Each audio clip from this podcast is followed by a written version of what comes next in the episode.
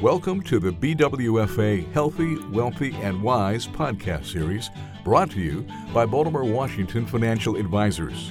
This podcast is informational and not a specific recommendation. Please consult with your financial advisor.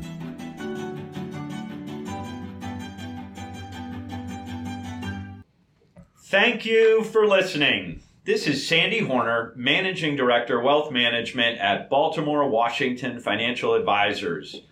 I'm podcasting today with two colleagues from the Financial Planning Department at BWFA, Tyler Klug and Joe DePatty. And we're talking about behavioral finance. And specifically today, we're talking about loss aversion bias. So that's a mouthful. Joe, tell us, what is loss aversion bias?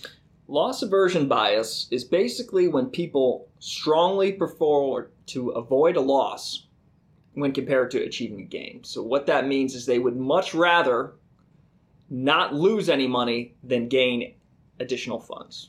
That reminds me of an old story about the person walking down the sidewalk and sees a $20 bill lying there.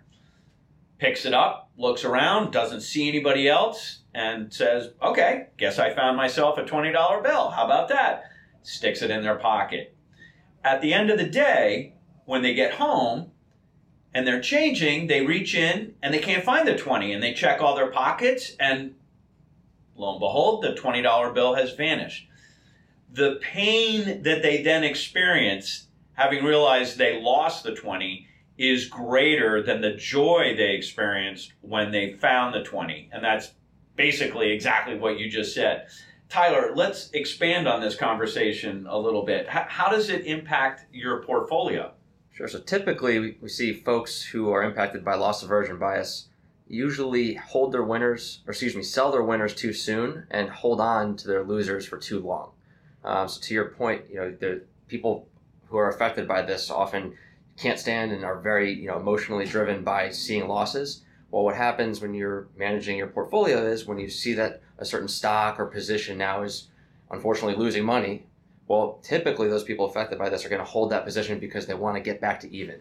If you were to actually go ahead and sell that security when it's at that loss, they can't. That is officially locking in that loss in their mind, and they don't want to have that loser. Instead, they're going to hold that until it, quote unquote, gets back to even, or maybe a little bit positive, but that might take a long time. You might be sitting on a position that's maybe not a good stock or not a good investment.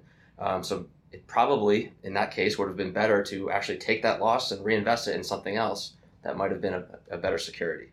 Yeah. That's a classic problem that so many investors, and frankly, even some professional investors have, which is recognizing when it's just not going to work out the way you thought it was. And the best course of action is to cut and get out. Right. But if you, choose to not do that, you might end up with a portfolio full of poor investments where all of your best investments you sold out of. Right. So how does working with a professional financial advisor like BWFA, for example, avoid this conundrum? Well, we try to be as unbiased as possible when it comes to selecting investments for our clients' portfolio. We do, working with a organization that has a committee of professionals who are looking to find the best possible investments to deliver future returns is a big part of it. If our outlook on a certain investment changes, and even if it is a loss, and we no longer have faith in the future outcome for that investment, I think it would make sense to make a change at that point, regardless of whether it's a gain or a loss. So, that's just one of the ways that we could help avoid falling victim to, this very difficult emotional bias. Right. It doesn't necessarily make sense just how, an individual would emotionally react to a situation where they might lose money. So. Yeah, and it can be very hard for individual investors, especially those that are trying to manage their own portfolios, to remove the emotion from that process. I've been doing this for a long time. It's very easy to get emotional about your money. It's one of the reasons why, even though I've been a financial services professional for well over 3 decades, I don't manage my own money. Probably like some of you listening, I have a BWFA financial advisor who manages my investment accounts for me, so I don't have to worry about getting emotional about this. Tyler, do you have anything that you'd like to add to this conversation? No, I think we covered it. I think if anybody who's listening has any additional questions, we're of course happy to meet, have a consultation to talk further about your specific situation. But I think we've addressed the emotional biases. Absolutely. Well, thank you again for listening. As was just suggested by my colleague Tyler, if you have any questions, and strongly encourage you to contact your financial advisor. If you're looking for representation from a financial professional, I hope that you would consider a conversation with BWFA. We never charge, and you're under no obligation stemming from that conversation. We can talk about your personal situation and suggest a course of action that would put you in a better spot.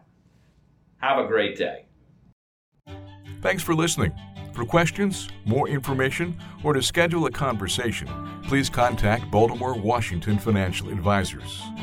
Past performance is no measure or guarantee of future returns. Investing in securities involves risk, including the risk of principal. The securities and services mentioned here may not be suitable for every investor. You should discuss these with your advisor prior to making a final determination based on your risk tolerance, your investment objectives, and your financial situation. Baltimore, Washington Financial Advisors is a registered investment advisor.